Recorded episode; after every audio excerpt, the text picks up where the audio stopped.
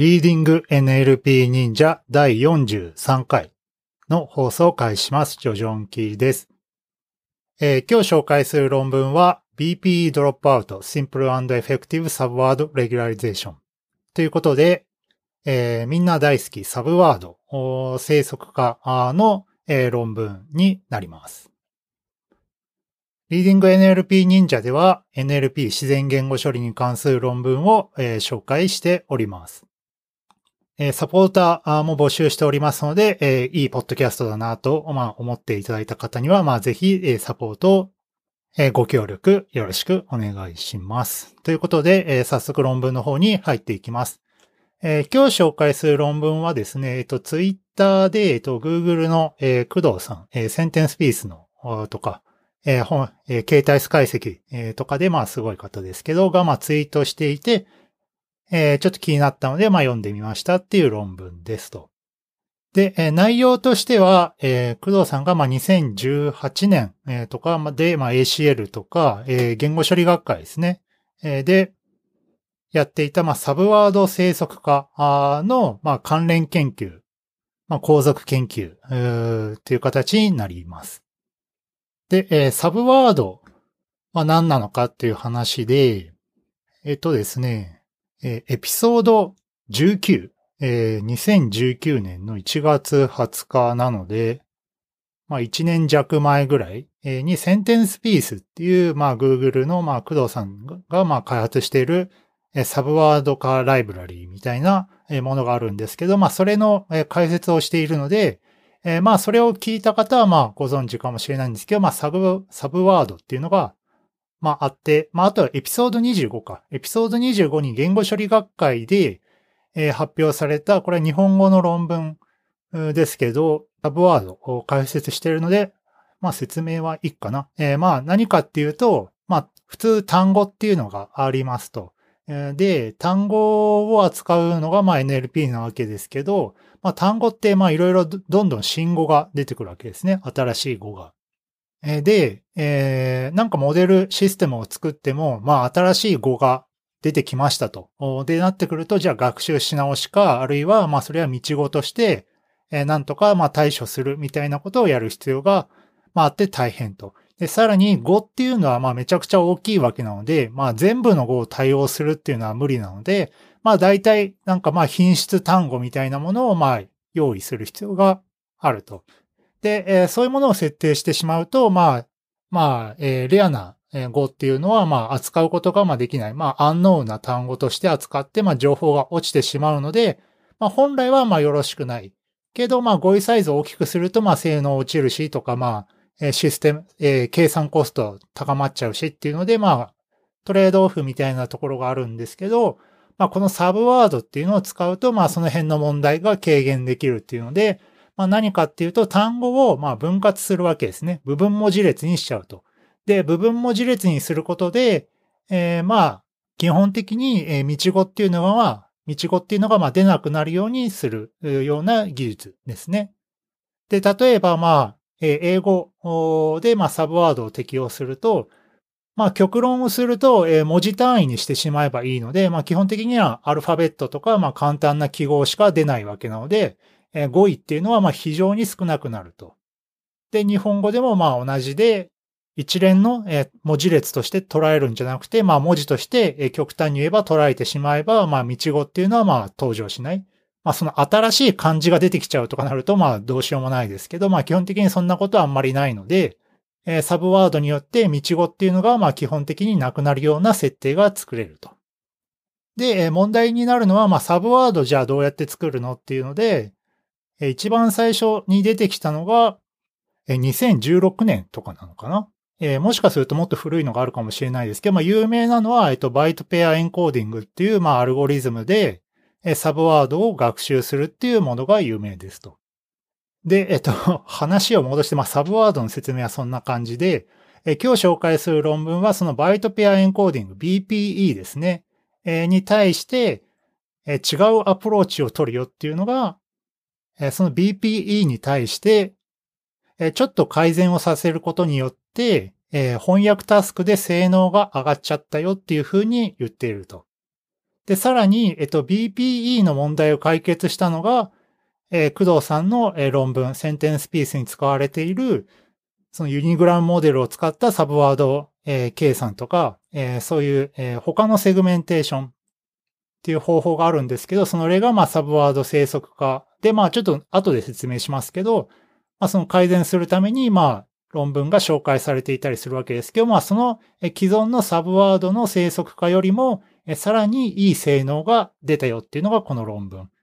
で、手法としても基本的に BPE なので、下手にアルゴリズムとかを新しくしなくても別にできちゃったよみたいなものがこの論文のものになっていますと。で、翻訳タスクで実際に実験していて、通常の BPE よりもブルースコアで3上昇したものがあったり、既存のサブワード生息化モデル。これは、まあ、工藤さんのモデルですけど、それよりも0.9上昇したものがあったりと。まあなんかすごいシンプルだけど結構効果高い方法を見つけちゃったよみたいなのが今日の論文の概要になります。ではですね、ちょっと冒頭長かったですけど、ここからイントロに入ります。BP 自体はデータ圧縮とかで使われている技術らしいんですけど、まあ翻訳の分野で2016年に導入されて、まあ結構流行っているらしいと。翻訳っていうのもまあ語彙サイズが大きくなると、まあ問題になりますし、その道語として扱っちゃうと、まあそれ翻訳しようがなくなっちゃうので、えー、まあこのサブワードっていうのがまあ結構デファクトなのかわかんないですけど、まあ広く利用されているらしいですと。えー、ただ BPE の問題として、えー、これは決定的に動くアルゴリズムなので、まあ一つのセグメンテーションしか、え、出てこないわけですね。で、え、この一つしか出てこない、セグメンテーションが出てこないっていうのは、えー、まずいよっていうので、えー、が、えー、提案されたのが工藤さんの手法、2018年ですね、えー、のもので、これは何かっていうと、複数のセグメンテーション候補っていうのを、えー、作成することによって、えー、サブワードを作ろうっていう、えー、方法になっていて、これを subword regularization、サブワード正則化として、えー、提案していますと。で、手法としては、まあ、以前紹介した、まあ、 SentencePiece のまあ、どう動くかみたいな、まあ、ライブラリーになっているので、まあ、すでに使いやすくなっていたり、まあ、かなり今広く利用されているかなとは思うんですけど、まあ、中身としては、えー、まあ、その翻訳のアーキテクチャとか、別に翻訳じゃなくてもまあ使えたりするんですけど、えー、この論文の著者らは、えー、手法がまあちょっと複雑かなって言っていて、その内容としてはその EM アルゴリズムとか、まあビタビアルゴリズムとか使って、えー、まあ、さらにあと個別のセグメンテーションユニグラム言語モデル。まあ、その、サブワードを使うのに、まあ、ユニグラム言語モデル学習したりとか、まあ、そういうのをやる必要があって、まあ、通常の BPE の枠組みではもはやない。まあ、別物として提案していると。で、まあ、それは置いといて、まあ、我々はまあ BPE を基本的に使うよっていうのが今回の論文の趣旨になりますと。で、どうやるかっていうのがフィギュア1に書いていて、フィギュア1に A と B、まあ2種類のセグメンテーションの方法が書いていますと。で、BPE っていうのは、うん、先に説明しようかな。まあいいや、えー、BPE に関してはちょっと後で説明するんですけど、まあ何をやってるかっていうと、基本的にはまあ単語があって、それを文字単位にばらしてあげて、えー、それが、えー、その隣接する文字の、まあその頻度みたいなのを調べてあげて、えー、より品質するペアよく隣にいる奴らは、まあ、どんどんまとめていってっていうのを繰り返してやっていくと、まあ、えー、セグメンテーションできるんですけど、えー、この、えー、今回提案する手法は、まあ、BPE ドロップアウトっていうんですけど、何をやるかっていうと、その隣接する文字のこのマージ作業っていうのを、えー、適当な確率で、まあ、やらない、スキップする。それをまあドロップアウトって言ってるんですけど、まあそうすることによって、まあ決定的に動作していたところが、まあ確率的に、まあ落ちてしまうので、そのマージの方法が変わってきて、結果的にセグメンテーションがまあいろんな方法でできる。まあセグメンテーション候補がまあ複数できるっていうのが、今回の手法の肝になってます。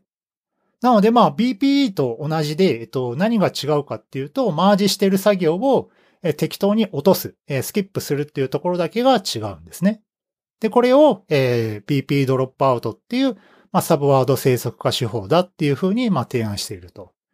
で、え実験をしてみると、まあ、翻訳タスクで実際にいい性能が得られたし、そのトークンの埋め込みもなんかいい感じに学習できてるし、えノイズの入力、ミススペルとかですね、えにも強いよっていうのを示せ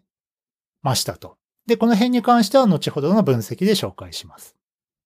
はい。えー、で、次、章が、まあ、バックグラウンド、背景ですね。えー、まず BP ってそもそもなんだっけとか、サブワード生息化ってなんだっけみたいなのを説明、えー、しますと。まず一つ目、 byte pair encoding、BPE ですね。は2016年に、ま、提案されましたと。で、これはアルゴリズムがありまして、まず、文字の語彙、まあ、A とか B とか、あとかかとか、まあ、その1文字ですね。で、まあ、トークンの、語彙テーブルというか語彙データベースをま初期化しますと。で、マージテーブルっていうのも空テーブルで初期化します。マージっていうのはその文字と文字をどうくっつけるかみたいなものですね。これをまあ初期化しますと。で、次に何やるかっていうと、各トークン、まあ今だと一番最初なんでまあ文字になってるわけですけど、その文字と文字の隣接ペアっていうのがまああるわけですね。で、その隣接するペアで、まあそれをまあカウントをしていって、品質する、近い文字みたいなものを、まあ、考えてあげると。考えるというか、まあ、計算してあげるわけですね。で、その品質する、文字同士、まあ、トークン同士ですね、を、まあ、これは、まあ、一つの塊として、トークン合意として、まあ、登録してあげると。で、それは、まあ、くっついたので、マージしたよねっていうので、マージ操作としてマージンテーブル、マージンじゃないや、マージテーブルに追加しますと。で、これをまあ繰り返していくことによって、まあ大きくなっていって、まあ最終的には1単語になっちゃうわけですけど、別にここまでしなくてよくて、え特定の語彙サイズ。まあこれはまあシステムスペックで決めればいいんですけど、特定の語彙サイズになるまでそのトークンに、トークン語彙ですね、えにまあ追加していって、まあ所定サイズに達したらまあそこで終わりっていう風にする感じですね。なのでまあ、その所定の語彙サイズがまあ超巨大であれば、まあ基本的に単語、1単語でそのまま戻っちゃうわけですけど、まあそれが少ないと、サブワードに分割したもの。で、まあそれが厳しければ厳しいほど、まあ細かくまあ分割されて、まあ文字単位に近しいものにまあなっていくっていうのがまあバイトペアエンコーディング。まあこれでまあデータ圧縮をしているわけですね。で、この辺の流れに関してはフィギュア1の A にですね、えー、unrelated っていう、まあ、単語が、まあ、1文字単位から、まあ、どうくっついていくかみたいなものが書いているので、まあ、それを見てみるといいでしょうと。で、次に、えっと、サブワード正則化は、えっと、工藤さんが、まあ、提案した手法なんですけど、まあ、先ほど言った通り、その、先ほどのサブワード化 BPE の操作っていうのは、えー、セグメンテーション候補っていうのが、まあ、決定的に決まってしまうと。なので、まあ、候補は1個しか出ないっていうので、まあ、これはあんまりよろしくないんじゃないかっていうので、え異なるセグメンテーション候補を、まあ、出力するように、え変えたっていうのが、え工藤さんの方法。で、えここでは、そのサブワードの生起確率、えー、みたいなのを計算するためにユニグラム言語モデルを使ったり、その語彙の最適化のために EM アルゴリズムを使ったり、セグメンテーションサンプリングをするためにビタビアルゴリズムを使ったりっていう風にやってる。まあ、これによって、えー、単純なその BP、単一サブワードの分割よりも、まあ、優位性能を示したっていうのが、えー、論文になるんですけど、えー、今回の論文の著者らは、まあ、これはちょっと複雑かなっって言っていて、まあ、BPE が使えなくて、っていうふうに言ってると。まあ、複雑かどうかは、まあ、ちょっと置いといて、えー、BPE そのものにもうちょっと可能性があるんじゃないかって言ってるのは、まあ、この論文の著者の主張ですね。で、BPE ドロップアウトじゃあ何なのかっていうのが、えー、アルゴリズム1っていうのに書いていますと。で、なんかまあ、パッと見難しそうなんですけど、まあ中を見ると全然そんなことはなくて、基本的に BPE と同じことをやっていると。で、えー、何が違うかっていうのは、まあ一点だけ違うわけで、えー、そのマージ操作を行うときに確率 P でそのマージをやらないっていうわけですね。で、えー、後ほどの実験で明らかになるんですけど、これはまあ0.1とかで、えー、そのマージしないっていう操作をやっていますと。で、これによって、そのマージの、基本的にはそのマージテーブルにはそのマージプライオリティみたいなのが書いてあるので、えー、完全に決定的動作するんですけれど、これをスキップすることによって、そのプライオリティが一部、えー、まあ、スキップしたことになるので、そのマージ方法が変わって、結果的にそのセグメンテーションの結果が変わると。で、これがフィギュア1の B になっていて、えー、マージがまあ禁止されて、他のところからまあ繰り上げでマージされたやつがまあ、えー、適当に出てくるわけで、えー、さっきの unrelated のセグメンテーションがまあ3つ出ている。えー、3種類異なるセグメンテーションされたみたいなのが、えー、フィギュア1の B に書いています。でえ、この BP ドロップアウトは、まあ、学習時だけで、えー、推論時は普通の BPE として、まあ、動作します。要は、まあ、マージをドロップしないっていうわけですね。まあ、なので、まあ、よくニューラルネットワークとかで、その、あるニューラルのその経路のところを、まあ、ドロップアウトする。まあ、確率 P でドロップアウトするっていうのと、まあ、基本的に同じで、えー、この BP ドロップアウトのところは、えー、マージをドロップアウトするっていうところですね。で、手法としては、まあ、単純。もう BPE のソースコードがあれば、まあ、1個 if 文を追加するだけみたいな、えー、実装になるんじゃないかなと思います。はい。えー、では、実験に移ります。で、ベースラインとしては、まあ、標準的な BPE と、まあ、工藤さんのサブワード生息化と、まあ、比べてあげますと。で、データセットとしては、まあ、いろんな言語を使いますよっていうのが、まあ、書いていて、えー、日英じゃないや、日本語、中国語とかのデータも入っているらしい。というのも、工藤さんとかがま日本語でやっているっていうのもあるのかなと思います。その性能を比較するために。えでえ、中国語、日本語以外に関しては、もうせ10日ないざ。もうぜ10日ないざ。えー、まあ翻訳とかでよく使われるものですけど、まあそれでやっていて、中国語と日本語に関してはまあ分かち書きされてないので、サグワードサブワードセグメンテーションは生文で学習したって書いてました。まあ、これはちょっといいのか悪いのかよくわかんないというか、まあ普通どうするんだろうっていうところですね。そのセンテンスピースであれば、もう生文一気にエンドトゥエンドでぶち込めるんですけど、基本的に BPE っていうのは単語単位でやることを前提としているので、えー、生文でやると、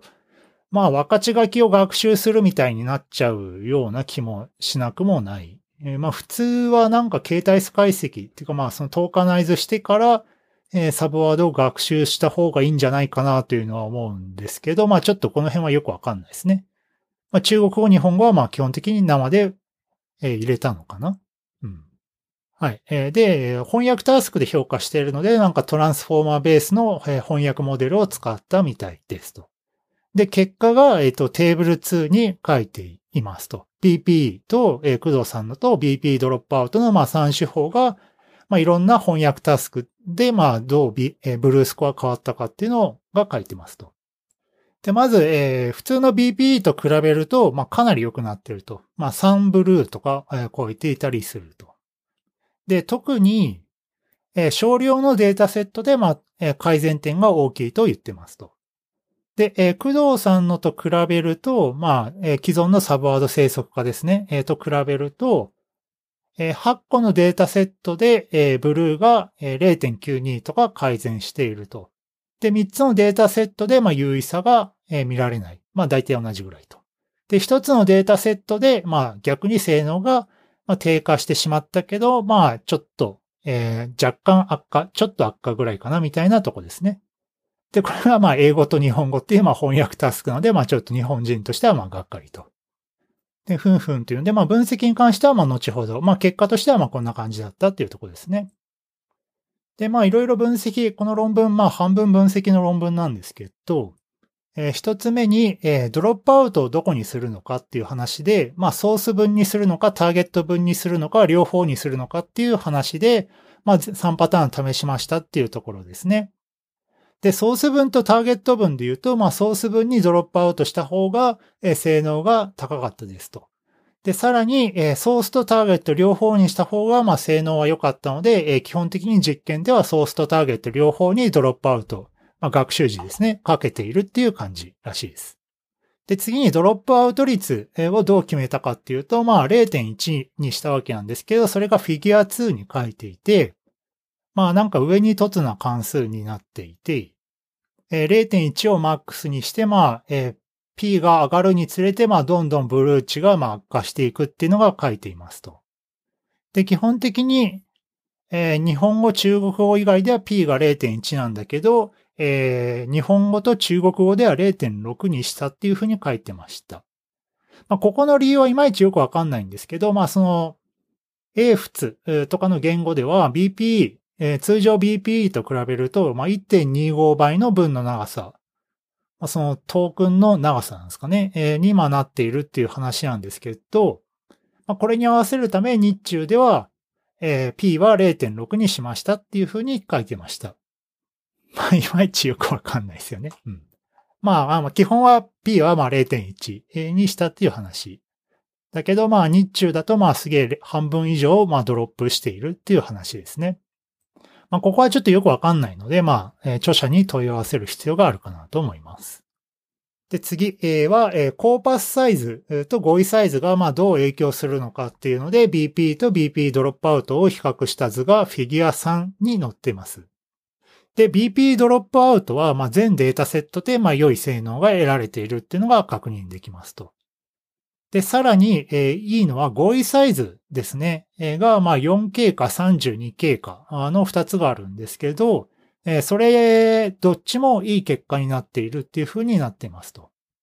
まあ、この辺、その、普通の BPE だと合意サイズがまあ大きくなってしまうと、まあ性能があんまり良くないんですけど、BPE ドロップアウトだと別に 4K だろうが 32K 設定であろうが、えー、まあ似たような性能が得られていると。で、これは何かっていうと、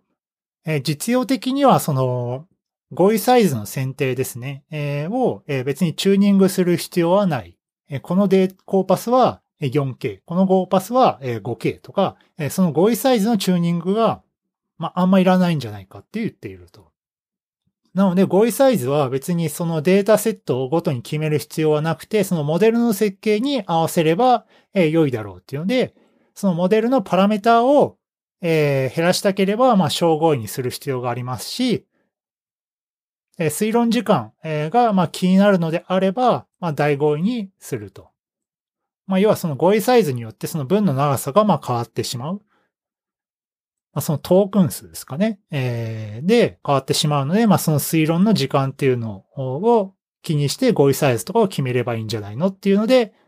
言っていると。で、また学習のデータセットが大きくなると BPE と BPE ドロップアウトで、え、あんまり変わらなくなると。で、これはまあ通常の machine learning の正則化もまあ同じなので、まあ驚きではないかなって書いていると。で、ただ、あじゃあ大きいデータセットだったらまあどっちでもいいのかなっていうと、まあそうでもないよっていうのを言っていて、えー、後にまあ6.3章で説明するんですけど、えー、ノイズのあるデータに対して、BP ドロップアウトは、え効果的っていう風な、えデータがありまして、えコーパスサイズが大きくても、え BP ドロップアウトの効果は薄れないぜみたいなことを後ほど説明します。はい。え次は推論時間と、えシーケンス帳の話、えに移ります。えまず推論時間に関してなんですけど、えー、BP ドロップアウトだと、まあ、より、えー、 fine-grained なセグメンテーションを生成するために、えー、セグメンテーションされた文は、えー、長くなるっていう風に書いていて、えー、フィギュア 4A には、えー、ドロップアウトの方は1.25倍ほど、まあ、長くなっちゃうっていうのが書いてますと。まあ、えー、長くなる理由がまあわかるようなわかんないような気はするんですけど、まあ、そうすると長くなっちゃうと推論時間遅いんじゃないのみたいな話があるんですけど、えー、テーブル4かな？にその推論時間 BP と比べてどれぐらい遅いかみたいなのが書いていて、まあ、32K、4K の合意サイズどちらに関しても、えー、2、3%ぐらいまあ増えるぐらいえ。で、まあそんなでもないかなみたいなことが書いてました。まあこれがどれぐらいのインパクトがあるかはまあシステムスペックによるかなとは思うんですけど、まあ、1.25倍になるから、えー、25%処理時間増えるかっていうと、まあ別にそうじゃないよっていうところですね。で、また、生成された、翻訳テキストですね、の長さ分布に関しては、BP も BP ドロップアウトも近しいものだったよっていうのがフィギュア4の、B の方ですね、に書いてます。次、またさらに分析、えー、定性分析っぽい方を、やっていきますと。で、ここの定性分析では、まあ、3つのことを言っていて、まず、普通の BPE を使うと、えー、頻繁する文字列、えー、単語ですね、えー、は、分割されなくて、まあ、そのトークンとして、まあ、現れてしまうと。一方、BP ドロップアウトはそれを軽減できていると。まあ、これは、まあ、後ほど説明します。で、二つ目は、えー、埋め込み空間を、えー、分析したんですけど、えー、レアなトークン、レアな単語を BP ドロップアウトではよく学習できていたということを見つけました。で、三つ目は、その、それらの結果から BP ドロップアウトっていうのは、えー、ミススペルとかに、えー、ロバストだったよっていうのを、えー、結果として示しています。え、一つずつ説明していきます。え、一つ目、部分文字列の頻度っていうのを分布として見ているっていうのがフィギュア6になってます。え BPE のま欠点として、ま決定的に動作することがまあって、ま別にそれ自体はま悪いかどうかはま議論があるとは思うんですけれど、え傾向としてはレアな単語がまサブワードに分割されて、品質する単語っていうのはま分割されない傾向があると。で、それを見るために、え、上位10%の品質文字列、文字単語に対して、え、部分文字列にま分割されたのかっていうのをまあ見る、ま、ヒストグラムみたいなのが図に載っていますと。で、基本的にその品質する文字列の場合は、え、部分文字列に分割されないっていうのが、え、基本的に傾向。要は下手に分割するよりも、まあ同じ塊として捉えた方が、えー、いいと。まあ、サブワードのメリットは、そのレアなものを分割することによって、えー、基地な、えー、部分文字列の、まあ、集合として、まあ、捉えることが、まあ、できるっていうのがあるので、まあ、この品質単語が分割されない、その、部分文字列に分割されないゼロの方に、まあ、シフトしているっていうのは、まあ、そうかなっていうところですね。で、BP ドロップアウトを使うと、そのゼロにシフトしていくっていうのが、まあ、若干、滑らかになるというか、そんなにゼロの方向に P キーにならなくて、まあ、品質する単語の方も、よりサブワードとして分割されている傾向があるっていうのが結果からわかります。まあ、これによってサブワードのメリットっていうのを、レアワードだけじゃなくて、その品質する単語に対しても部分として、まあ、学習できているんじゃないかみたいなことを言っているのが、まあ、この傾向になります。で、実際にですね、次にその学習した埋め込みの分析に入るんですけど、フィギュア5の方に、その埋め込み空間的に近い単語をリストしたやつをま見せています。まあ単語の埋め込みとかでよくあると思うんですけど、まあ近しい単語、その類義語みたいなものは、その埋め込み空間的にもまあコサイン類似度が近いみたいな話があると思うんですけど、まあそれのサブワード版をフィギュア語にやっています。で、BP ドロップアウトと BPE で、えー、サブワードに対してどういう近しいものが学習できているのかっていうのが、えー、ありますと。で、例えば、えー、ここでは5単語載っていて、え、1つ目の、えー、withdraw の W がないサブワードですね。え、に対して BPE だと、まあなんか全然違うサブワード、その文字列的に全然違うものがえー、出ているのに対して BP ドロップアウトは、まあ上位7個、7個ぐらいは、えー、WithD で始まる、えー、文字列になっていると。要はその文字の共有率が、えー、BP ドロップアウトだと、えー、高いものが同じその埋め込み空間として学習できているっていうのがわかります。逆に BPE だと、えー、なんでそれが近いんだろうみたいなのが、まああんまり分析できなそうな、えサブワードっていうのが、え上位に並んでいるっていうのが結果から見受けられます。で、え学習した埋め込みの分析、えとして、えゴングさんっていう人が2018年にやっている研究があるんですけど、えこのゴングさんは、えポピュラートークンの近くのトークンっていうのは意味的に関連しているんだけど、えレア単語に関してはまあそうでないっていうことを言っていますと。要はレア単語をうまく学習できてないっていうふうに言っているいまして、え、フィギュア7に、え、SVD で埋め込みを、え、2次元で、え、マッピングしたものを載せていますと。で、BP と BP ドロップアウトがま比較できるんですけど、え、この図は結構面白くて、え、レアな、え、単語が青色で書いてあって、え、それ以外の単語は赤色で書いていますと。で、BPE に関してはレアなものとそうじゃないものがなんか、え、分かれてえマッピングされているのに対して、え BP ドロップアウトだと、レアな単語もレアじゃない単語も、なんか似たような場所、似たような場所というか、なんか混じり合って、なんか均一に混じり合ったような図になっていると。これから見受けられるのは、要はそのレアな単語とそうじゃない単語が、え全然違うものとして学習されている。要は、まあ、レアな単語は多分めちゃくちゃに学習されていて、そうじゃない単語はうまく学習されているので、まあ、こういう風になんか分離されたような、ものになってしまっているんだけど、BP ドロップアウトに関しては、その辺は、割とイーブンに、学習できている。要は区別がつかないので、まあ、そのレアなものも、レアじゃないものもいい感じに学習できているんじゃないかっていうのが、この、論文の著者らの主張です。まあ本当にそうなのかはまあよくわからないけど、まあ定性分析的にもまあそうじゃないかっていうのが言えるし、その学習した空間にも大きな差異はないっていうのはまあ確かにそうなのかなという気はしますね。で、最後の分析は、えーミススペルを入力してロバスト性を見るっていうものですと。えーこれまでの分析で BP のドロップアウトはその単語の構成とかサブワールドの意味っていうのをうまく学習してるんじゃないかっていうので、まあそれをチェックしようっていうので、まあノイズ入力をしてみるっていう話ですね。で、ノイズ入力はどうやるかっていうと、まあ文字操作をして、まあ編集距離をいじるみたいなものが、えーよくやられているらしくて、えー単語から1文字取り除く。1文字適当に挿入する。1文字適当に入れ替える。えーみたいにして、編集距離を1だけずらしてあげると。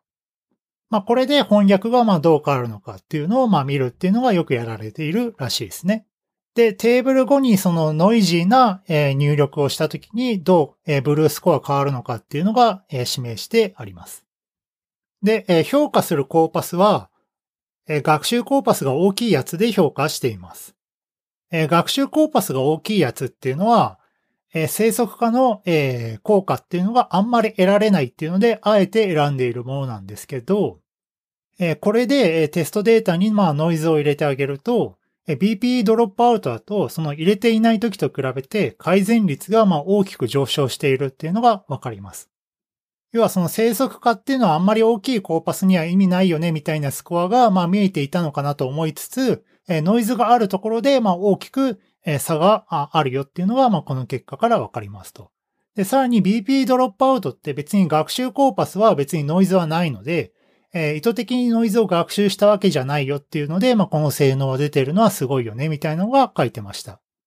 まあドロップアウトってまあ、えーまあノイズといえばノイズなので、まあそういう側面があるのかなと思います。で、えーここの、えー表ではまあ BP としか比較してないので、まあその既存のサブワード生息化と比べて、えーどれぐらい、えー改善があるのかっていうのは気になります。まあ書いてないってことはまあ、そうなのかなっていう感じでまあ察しました。で、分析が終わって関連研究の話をしますと。まあ DNN の文脈ではまあドロップアウトとか、まあ生息化とか、えー敵対入力とかまあいろいろあるよねって言っていますと。で、えー翻訳タスクとかだと、サブワードは、まあ、基本的には、えっと、文字単位の方に、まあ、近い方が、まあ、モデルは、まあ、よく学習するみたいなことが、まあ、あるんですけど、まあ、コンピュテーションコストが、まあ、大きいみたいな問題とかがあるみたいですね。で、今回の BP ドロップアウトに関しては、まあ、低リソース化でも大リソース化でも、まあ、えーちゃんと旨味があるし、まあ、BP と、えーほぼ一緒なので、えーまあ非常に採用メリットあるよね、みたいなプレゼンがま書いてますと。はい。では最後結論。BP ドロップアウトっていうまあサブワード生息化の手法をまあ新たに提案しましたと。で、え基本的に BPE なんだけど、学習時にそのマージ操作を確率的にドロップさせるっていうところだけのまあ改善で、BPE よりもだいぶ性能が良くなりましたと。また既存のサブワード生息化よりも、まあ、いくつかの翻訳タスクで良い結果が得られましたと。で、さらに、えー埋め込み空間っていうのが、まあ、レア単語の視点で見ると、まあ、よりよく学習されていそうだし、えーその結果、ノイズ入力にも、えー眼見でしたっていうのが結果から分かりました。フューチャーワークとしては、そのマージに対して、えー適応的に、まあ、ドロップアウトを適用させたり、えー異なるセグメンテーションの、まあ、トーク埋め込みとかをもう、もっとえー深く分析したいみたいなことが書いていました。はい、えーコメントです。えーこの論文、まあ、半分分析研究なんですけど、まあ、手法がし、えめちゃくちゃ単純で、まあいろんな側面からまあ分析していて、まあ見ていて面白かったですと。まあそのレアトークンとかをまあ SVD とかでまあ表示すると、まあいい感じに学習できてそうだみたいなところはまあ説得力がありました。またまあただドロップアウトしているだけなので、まあ手法が非常に単純で、そのサブワードに対してもそういったその DNN のその眼見性を鍛えるみたいなことがまあできるっていうのはまあ面白かったですね。じゃあこの手法を使うかっていうとまあそれはまあわかんないかなっていうのでまあセンテンスピースとかはその分単位でできたりとか、その BPE のその隣接ペアをまあ探す N 事情のアルゴリズムがまあ改善されてたりとか、まああるのでまあセンテンスピースの置き換えになるかっていうとまあそういうまあ単純な話でもないと。まあサブワード生息化として他の手段もあるよっていうのでまあ見るといい論文なんじゃないかなと思いますと。またまあ今回翻訳のタスクで使いましたけど、まあサブワードの評価タスクとして、まあ他の言語処理のタスクとかでやると、まあどういう風になるのかなっていうので、分類問題とか、まあその辺とかでまあ効果があるのかちょっとまあ気になりましたっていう感じです。まあ学会情報これないんですけど、まあ論文としては非常に面白かったかなと思います。まあ、ただ僕、その BP の元論文とか実は読んでないので、えー、変なことをしたら申し訳ないんですけど、まあ、ちょっと BP、まあ、興味ある。まあ、サブワード、まあ、結構面白い、えー、テーマだと思いますし、なんていうんですかね、そのアルゴリズム的な側面があるので、まあ、こういうのが好きな人、その DNA、DNN でドンみたいな、えー、手法と比べて、そのなんかエンジニアリングしている感があって、まあ個人的には結構面白いテーマかなと思ってます。はい、えー、今日紹介した論文は BP ドロップアウトシンプルエフェクティブサブワードレギュライゼーションということで、えー、アーカイブノーツの302番、えー、言い忘れてたらまた、えー、に載せてあります。はい、それでは。